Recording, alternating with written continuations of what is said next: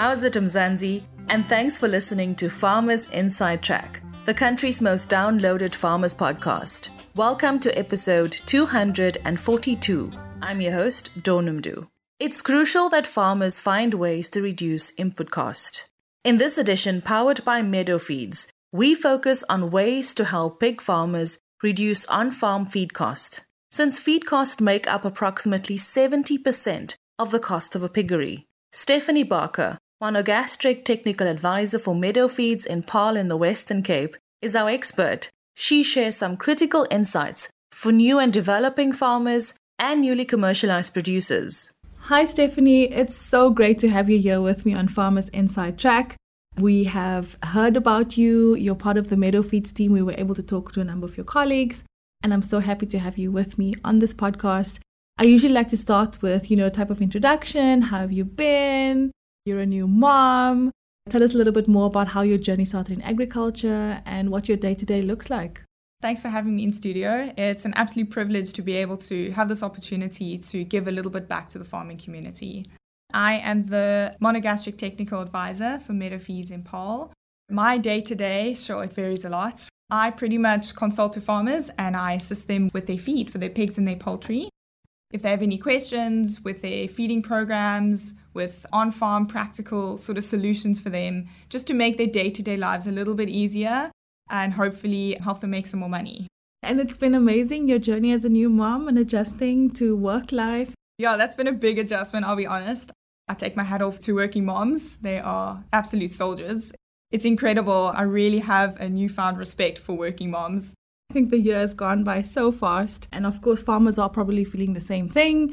And I think a big focus in what we're going to be talking about and something that's always top of mind for farmers is ways to reduce feed costs. And we're specifically talking about ways to help pig farmers. So that actually brings me to our topic for today, and it's specifically around ways to help pig farmers reduce on-farm feed cost. And you've mentioned to me that feed costs make up approximately seventy percent of the cost of a piggery. Maybe we can just start with ways, and is there a specific guideline that farmers should understand when it comes to reducing on-farm feed costs and why it's so critical? So there's been a lot of market changes in the pork industry recently, such as fluctuating pork prices and raw material volatility. And this means that it requires farmers to have a lot more control over their input costs. As you mentioned, feed costs make up seventy percent of the input costs on a farm. And this is why strategies to decrease on-farm feed costs are vitally important.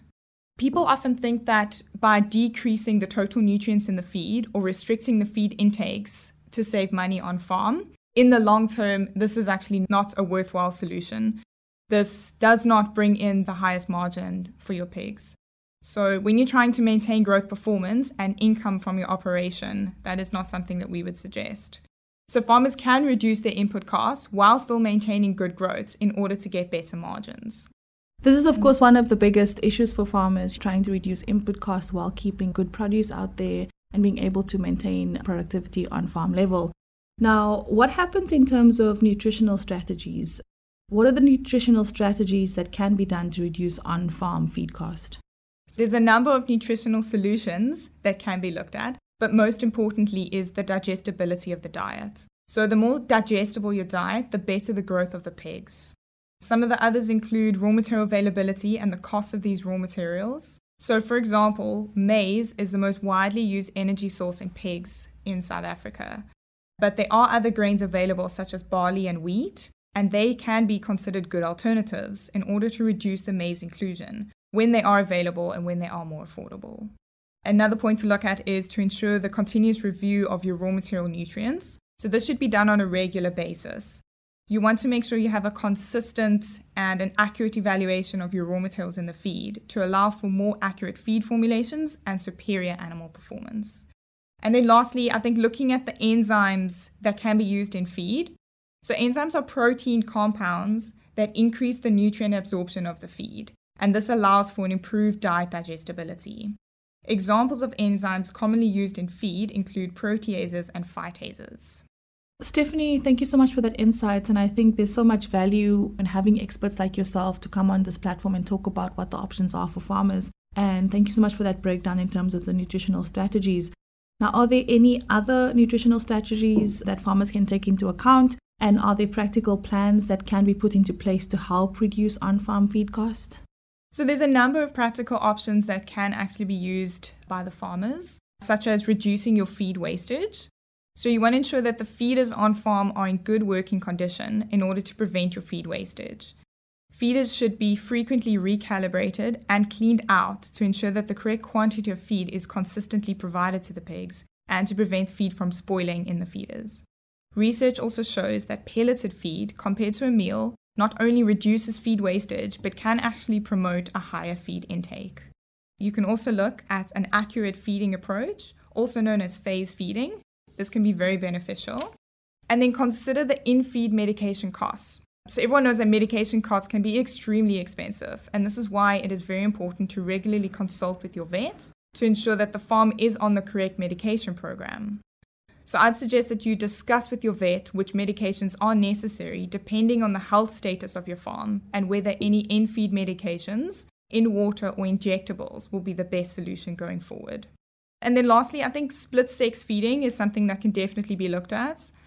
So at the same age, growing pigs will have different growth rates and nutrient requirements according to their sex.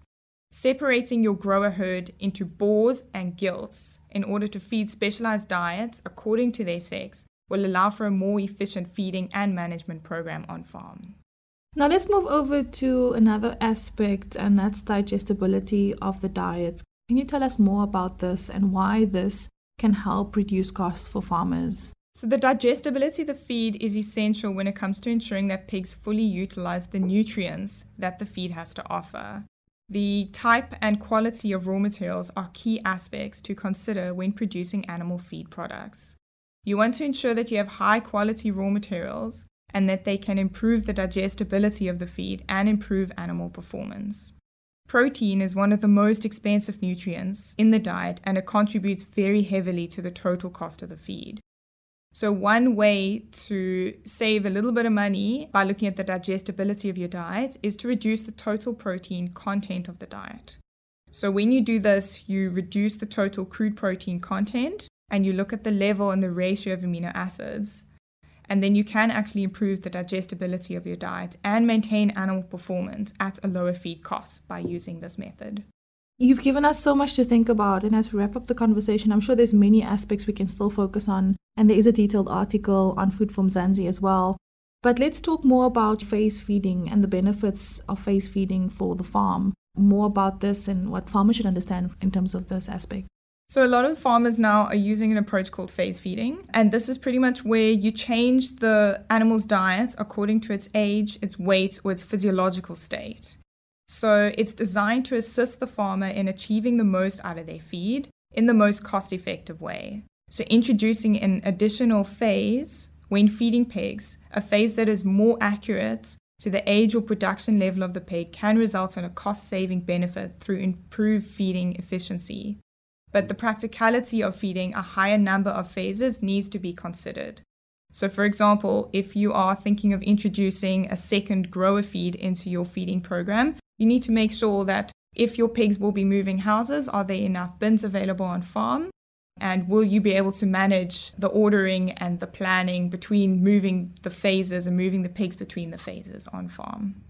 Thank you so much, Stephanie. I really appreciate your insights. And as we wrap up, maybe you can just share a few last final points that you have as we conclude. Any message to farmers that you've worked with and that you continue to work with day to day as part of your work with Meadow Feeds?